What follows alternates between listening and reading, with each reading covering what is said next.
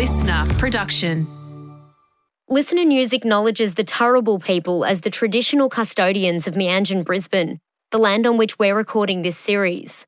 We pay our respects to their elders past and present and extend that respect to any Aboriginal or Torres Strait Islander peoples listening.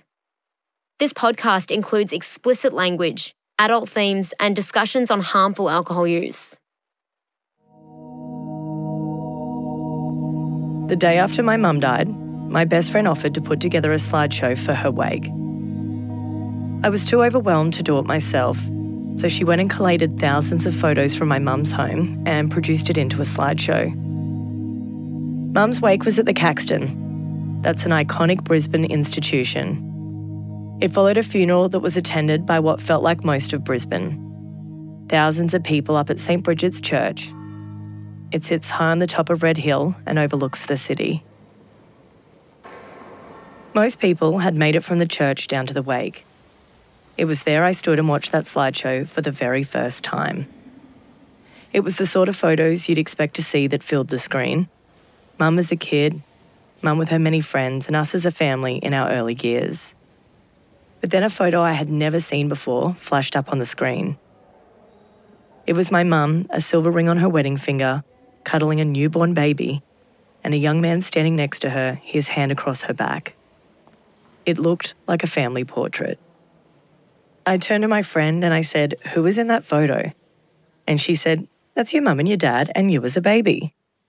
And I said, That's not my dad, and that's definitely not me. Hi, I'm Amelia Oberhardt, and I'm a journalist from Brisbane. This is Secrets We Keep Shame Lies and Family. For the last 12 years, I've tried to find out who my mum was, searching for answers and some sort of closure. In the process of trying to understand what happened to my own mum, I opened a Pandora's box of lies and secrets of the 1960s and 70s in Australia. Young women, pregnant and unwed, given no choice in what happened to their bodies or their babies. And I had the baby, and the only thing I remember about that is they took the baby. I had the baby, I didn't see him, didn't touch him, didn't cuddle hold him. There's adult children still grappling with the actions of a system decades later. You need to open all the files and you need to contact all these people that it happened to. You'll hear the stories of those women and many more as this podcast evolves. But it all began with me trying to understand who my mum really was.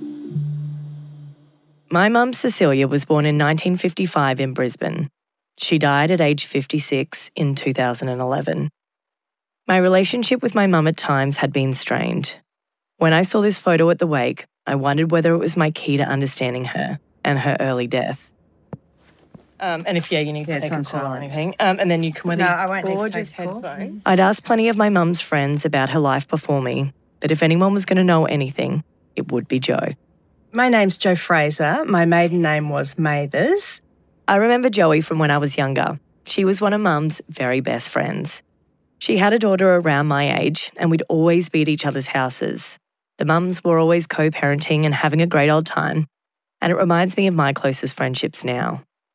She joins me in the studio. She's the same person I remember as a kid. She's well spoken, energetic, bubbly, and blonde, just like she's always been. I knew Cecilia. I met her in a bar at the RE Hotel, probably when I was about, I don't know, I think maybe 18. The Royal Exchange or the RE Hotel was and still is the place to go for uni and college kids, famous then and now for its boozy Sunday sessions. When Joe and Mum met in 1974, they would have only just been allowed to go to the pub, as Queensland had only recently dropped its drinking age from 21 to 18. What were your first impressions that night at the RE when you Okay, came so across her? I actually had a shop that I opened up when I was 16 years of age at Indooroopilly Shopping Town. And I had this new boyfriend I'd met, and he took me along to the RE, and he was a lot older than I was. And I met all these people, and I met Cecilia. And it just so happened that Cecilia was working directly upstairs in travel at Indooroopilly Shopping Town. Indooroopilly is in Brisbane's inner western suburbs. At the time in the mid 1970s, Brizzy's population had only just nudged past a million. It was a pretty small place then, and in some ways, it really still is. everyone hears like one degree of separation. And that was definitely the case for Mum and Joe as well. So, of course, we just hit it off straight away. I just loved her. She loved me. And from that day on, every spare second I was bored at work, I was upstairs in the travel shop or vice versa. And we just became really, really good mates. She was just one of those people that I just clicked with, and she clicked with me. We had an instant rapport. At the time, a lot of kids left school early, around 16 or 17. If you were a woman, you could go to secretary school or into retail, but the vast majority went to teachers or nurses' colleges. The expectation at the time was that you'd eventually end up marrying and be a stay at home mum, so it does make sense that two working 18 year olds became great pals. What was her personality like? Oh, she was then? bubbly. She was always bubbly. She was such a people person. She loved people, loved to chat, never shut up. Sounds like myself, yeah. And um, no, she was just great. She was just, you could tell that she came from a really good family. She had really good values. She was just a nice bird. Mum's family were devout Catholics, Irish Catholics to be exact. They were that type of family that went to church multiple times a week and had a priest and a nun in the family. The good old saying Irish Catholic guilt might explain what happened next. So Cecilia and I were pretty close. I mean, we lived in each other's pockets and we knew everything about each other. And it wasn't something that she talked about a lot. But the story she told me, she told me that she had fallen pregnant and her parents had forced her into marrying Michael. It actually wasn't the first time I'd heard the name Michael. The day after Mum died, I was with her family and we were filling in the death certificate. The funeral director was asking questions, like first name, last name, mother's name, father's name. And then he asked how many marriages. One is what my brother and I had said, and two is what her family replied. And that's when I saw the name of Mum's first husband, Michael Davies. It just hadn't clicked to me when I saw the photo at the wake, and my mum's family had definitely never said anything about her getting married because she was pregnant. And she said Michael didn't want to marry and Cecilia didn't want to marry. And she said the stress of it was so intense and so terrible that she ended up having a miscarriage. That was the story she told me. And did you believe it? Yes, I did. Yeah. And I had no reason not to believe her because we were so honest with each other. a miscarriage might make sense, but I still kept wondering who is the baby in that photo? Um, she never she never talked about it at all, apart from you know a couple of times that maybe it might have just slipped into the conversation. But from my my reflection of it, you know, I don't ever remember it being a huge huge thing for Cecilia. It was towards the end of 1979 when Cecilia met my dad, Mark Oberhardt. Okay, here we go. Um, Mark Oberhardt, Amelia's dad, and Cecilia's ex husband, and father of the year. Unofficially, of course. Okay, how and when did you first meet Cecilia? I actually met her when I came back from Sydney and was living in a house, and they had a party. And I'd been working at the races and came home from the races. Dad was a sports journal at the time, working for the Brisbane Telegraph. And she was at that party. And uh, I remember I was talking to her, and this might surprise a few people, but she abused me for being a journalist, which, of course, in the long term proved rather ironic. However, so we didn't get off to the best of starts. It was somewhat rocky. It was a slow old burn, and they didn't officially start dating until early 1980. But it wasn't long before things started to get serious. And we were talking about whether we should move in together or whether or not we perhaps should get married. Around six months into the relationship, Cecilia was posted to London to manage a travel agency. It was a dream job for a young Brizzy gal. Mark Oberhardt must have made a pretty big impression on Mum. That relationship was going strong despite the distance. I hadn't met him because I'd been living overseas and so I'd missed out on all their courting. But I heard about this wonderful guy, this Mark Oberhardt, this Mark Oberhardt, that. with about 150 metres to go. And uh, believe it or not, I actually got a very big trifecta at the races on Melbourne Cup Day Oh, what a spectacular win! and went around to friends of mine's place to have a drink after the races. And we rang Cecilia and I spoke to her on the phone and I said, Oh, well, if I'm coming over, we might as well get married. We're going to have a honeymoon in Europe. And she was very thrilled with that idea. Anyone who knows my dad, a racing journalist and enthusiast for over 60 years, knows that trifecta was unlikely. He had and still has notorious bad luck when it comes to trifectas. So uh, that's how I proposed, and that's probably why we got married, thanks to getting a rather large trifecta. There was just the small issue of Cecilia's previous marriage. She had been married before and had been divorced, and while that stood up, she wanted to get married in the Catholic Church in England, and uh, she needed a papal divorce to do that. How did she tell you I've been married before? Can you get it annulled? Well, I just I was aware she'd been married before, but I come from a period where I just didn't I couldn't have cared less, and I just never asked her about it. I always find it a bit weird that Dad didn't ask any questions about Mum's first husband. But maybe he's just a product of his time. Dad's memory's a bit blurry, but he thinks he had to visit Cecilia's parents to get the marriage certificate in order to get the annulment. To be clear, this is just a Catholic thing, so Cecilia could get married again in a Catholic church. The annulment came through in the nick of time. In January of 1981, London was a place full of opportunity and optimism. The world was going mad for Prince Charles and Lady Diana Spencer. Lady Diana was back at the Pimlico kindergarten where she teaches this morning waiting to hear when the couple would announce their engagement. But polite as ever, she was saying nothing about her weekend with Prince Charles at Sandringham to the assembled press corps. Knowing Cecilia, she would have loved that her wedding was in the year of Lady Di's. So, what was your wedding day like, and what do you remember about the day? Oh, it's a very good day. We got married in London, we got married in the Lady Chapel at Westminster Cathedral.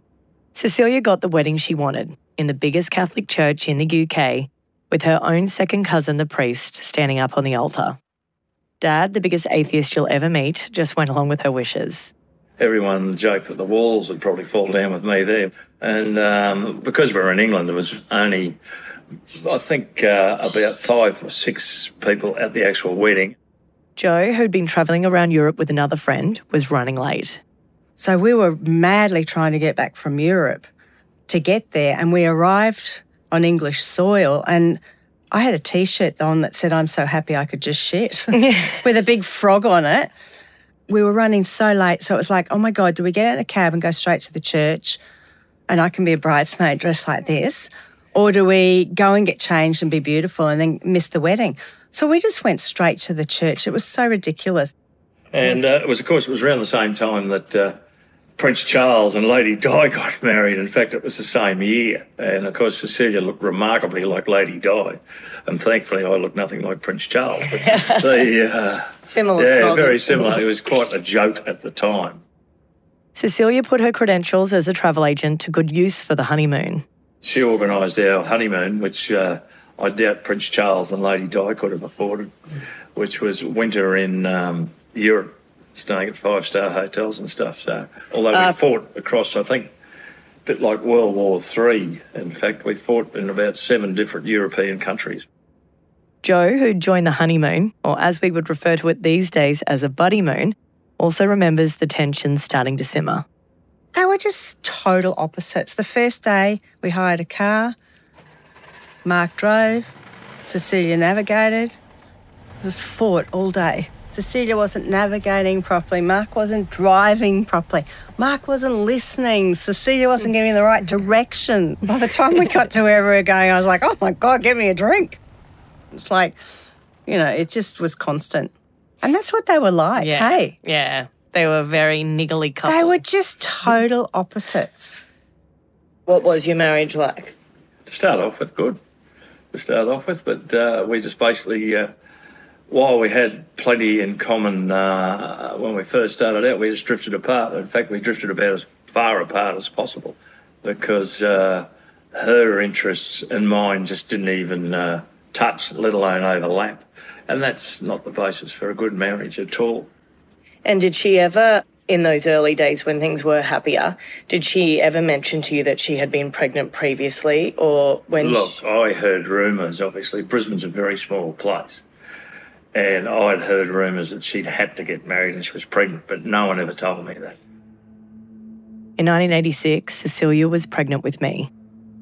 Did she seem scared or anxious during her pregnancy with me? No, no. In fact, I thought she was would have been a wonderful mother. She had had at least one, I think, if I remember correctly. This is forty years ago, two miscarriages before she had had you. So, uh, Did she ever give any indication as to why those miscarriages happened? Like, I were- I just think they're part and parcel of life. and was she very distressed by those? Yes, she was. I remember that. Well, everyone's distressed by miscarriages. Everybody. So um, when we had you, we sort of held on for about four or five months before telling everyone she was pregnant. Dad does remember him and Mum starting to drift apart after I was born. As the years went on, I obviously didn't pick up on this, but I remember them working long hours. They weren't around very much, and of course, I remember the fighting. It didn't matter so much because I was constantly surrounded by my aunties and uncles and my beautiful grandparents. I was pretty much the first grandchild among Cecilia's siblings. I had no cousins that I saw regularly, and really no competition. As far as I was concerned, I was the only child, and everyone loved me. It was like I peaked at five, and it's been a real downhill slide since then. But those formative years of my life, I was so loved and cared for and nurtured. It was sometime around the age of six that things had started to change. One was that my brother was born, which added a different dynamic. We all adored him, but particularly my mum. He remained the apple of her eye right up until she died. But the other big thing that happened was she got a job as the social writer for one of Queensland's biggest newspapers. Despite teasing my dad about being a journalist when they first met, she had become one herself. That's when I think it all fell apart because they were the old day influencers. And, you know, everyone sort of just, they looked up to them like they were God. You have to remember that in the early 1990s, the internet was not yet a big thing. It was still dial up, there was no Facebook, no Instagram, and no online newspapers. The way you were known was if you had your photo taken in the social pages of the physical newspaper. And at that time, the paper had readership of hundreds of thousands per day. If you were that social writer, you had the power to put someone in the paper, but it made it really hard to distinguish between what was real and what wasn't. And Joe had massive reservations about mum taking that role for that exact reason. So when Cecilia came over, I can remember it as clear as a bell. She came over one Friday night with Mark, and we were sitting on the front veranda. And she was so excited, and she said, "Oh my God, I've just got this job. I'm going to be the social writer for the Courier Mail." And I just said to her, "Promise me one thing." I said, "Don't be bought by anyone. Just stay true to yourself. Do your job, but don't get sucked into the vortex of it all. Just stay real." promise me. And she said, Yeah, I promise I will. I said, I'll tell you if you don't. She said, No, no, no, I will. Well, God, within six months, you know, we're over at her place one afternoon. Doorbell, ding dong. Oh, hi, Carton of Moet from the Hilton Hotel. And I'd look at Cecilia and I'd say, Hello. And she'd say, Well, what can I do? They just send it to me without a word of a lie. 20 minutes later, ding dong, Cartier watch from Stefan. I'm like, Cecilia, what the? Like, you promised me you wouldn't do this. She said, I can't help it. They just send it to me. So I think then, you know, it all got stuck in her head. She was just put up on a pedestal, and, you know, every business was after her to come to every function. People were sending her away on the most amazing holidays and paying for everything. And it was breakfast, lunch, and dinner. And there was always alcohol involved. Look, I'd be a liar to say I wasn't a heavy drinker then, and I'd be a liar to say she wasn't a heavy drinker, and that's one of the things we had in common. But uh, her drinking got heavier because she was encouraged to drink. She was going to all these functions, and it was free alcohol, and it wasn't just free shadow to cardboard. You're talking about top class wines, top class champagne. So her drinking got heavier, and um, mine probably stayed at a level where it started to drop off eventually when we had two kids. But it really put a strain on our relationship, a major strain. I used to say to her, Can't you see what's happening? These people don't care about you. Hmm. They only want their photo in the paper and their business promoted and all the rest. She goes, I'll tell you, they are my very best friends. I go, No, they're not. I'm actually your very best friend because I'm being honest with you. But she she wouldn't have listened. She she loved it, which lots of people do. And she just got she just got swept up in the whirlwind and and there was no way out. Like the deeper she got in it, There was no way she was coming out. I guess it's pretty impressive that my mum was able to have a career and a family. After all, many women were struggling at that time to maintain the work life balance. I remember our house was always packed with people. Mum was always entertaining on the deck with champagne and cheese platters and always regaling people with tales. And that's what she wrote about in the social pages too tales about her friends. It's only now I realise those tales were always about other people, never about herself. Despite many public appearances, when your mum runs the social pages, you're pretty much at everything. My relationship with her had become pretty fractured. And when I was 10, she moved out of our family home. I kept hoping that we'd spark some sort of new relationship and I'd fantasize about all the things we'd be able to do together. She was always unavailable to me. She never picked me up from school or could take me shopping. On the rare times she did show some interest in our relationship, she would pull me in and then very quickly push me away. This dynamic had existed separate to alcohol, but her growing dependence on it had made things worse. Anyone who's ever loved someone with an alcohol dependence knows that there are varying degrees to their relationships and the way they can break down. I won't go into specifics of my mum and I's relationship over this time out of respect to her family, except to say that alcohol had taken its grip and she was clearly not behaving like herself.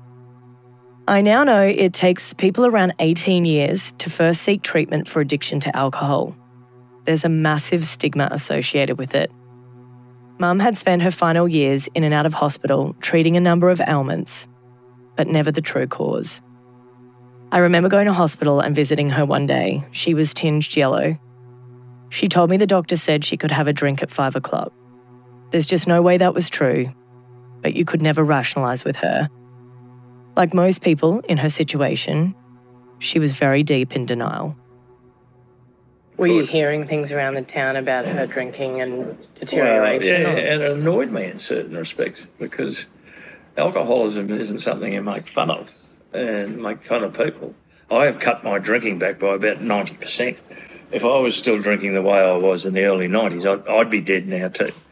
And there's nothing funny about that. Jo had lost touch with mum after that job took over her life, but she remembers seeing Cecilia at the hairdresser just six months before she died. A cab pulled up, and my hairdresser Denise said to me, Oh, here's Cecilia. She said she gets her hair done here once a week because she can't do it herself anymore. And when she got out of the cab, because the cab had to come and open the door for her and then help her out because she was on a walker. Um, two yeah. crutches, yeah. And then Denise had to open the door and help her up the three steps into the salon. And I was just like, oh my God. I just got such a fright when I saw her because she was just a bag of bones. She just mm. looked like a really, really old, sad woman, but she still blew me away because she still had this amazing life in her head. It was like mm. she wasn't. Do you think she accepted it all, what no, was happening to her? Never. I don't think she actually looked in the mirror and saw what the rest of us saw. Yeah. You know, we get in arguments about drinking. She'd be like, it's a lung infection. And I'd be like, what? You're yellow. Can't you see what I'm seeing? Yeah. And so, then she'd be on, you know, crutches at trying to hobble around pubs at 10 o'clock. At, you know, it was just, then I felt so sickly sorry for her. Like I'd feel sick about it. But she still would always like have, you know, fabulous. Oh, yeah. Nice she'd still get up and, and, put her makeup on and get yeah. dressed nicely. And so I always sort of used to think that she wasn't seeing what we were seeing. And I think that she was living this this false life in her head.